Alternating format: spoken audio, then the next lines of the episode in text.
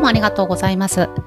今日はですね、前回、キャンバでプレゼンの動画が、顔付きの動画が作れるよというお話をしたんですけれども、あの時に撮った動画ですね、どんな感じになっているのかというのを一緒に見てください。興味のある方、見ていただけたら幸いです。あの時、34秒ですね、録画したものがどんな風になっているのか、再生をしてみます。続きます。このような感じですね。解説をしながら、あれ？あ、こっちしないとダメなのか。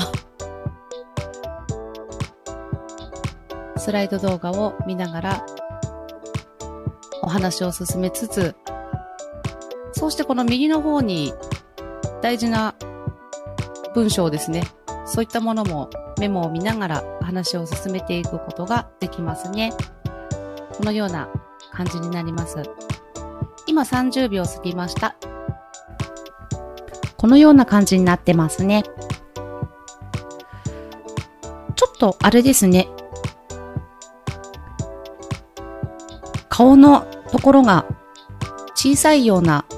感じはしますね。左下の方になって、この大きさなどは変えられない感じになっています。なんですけれども、これを使えばスライドのプレゼン動画、スライド動画でしたら、他の動画編集ツールを使わなくても作れますね。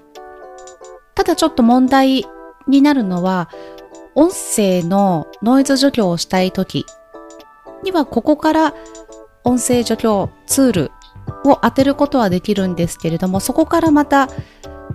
ノイズを除去した音声というものとこの動画を合わせないといけないと思いますので、そこはやはり何かの編集ツールは必要になってしまうのかなとは思いますけれども、そのノイズ除去というところがあの解決して静かなところで撮れるよという場合にはどうしてもちょっとホワイトノイズは入ってしまうかとは思いますけれどもこの動画を作るというところまではここのキャンバーだけで完結できますね。そんな感じで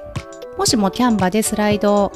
もうその中で完結して作りたいという場合にはこういった方法もありますのでよかったら参考にしてもらえれば嬉しいですそんな感じで今日は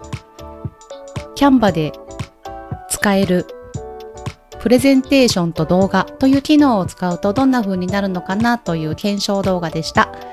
今日もありがとうございました。ではまた、あっこでした。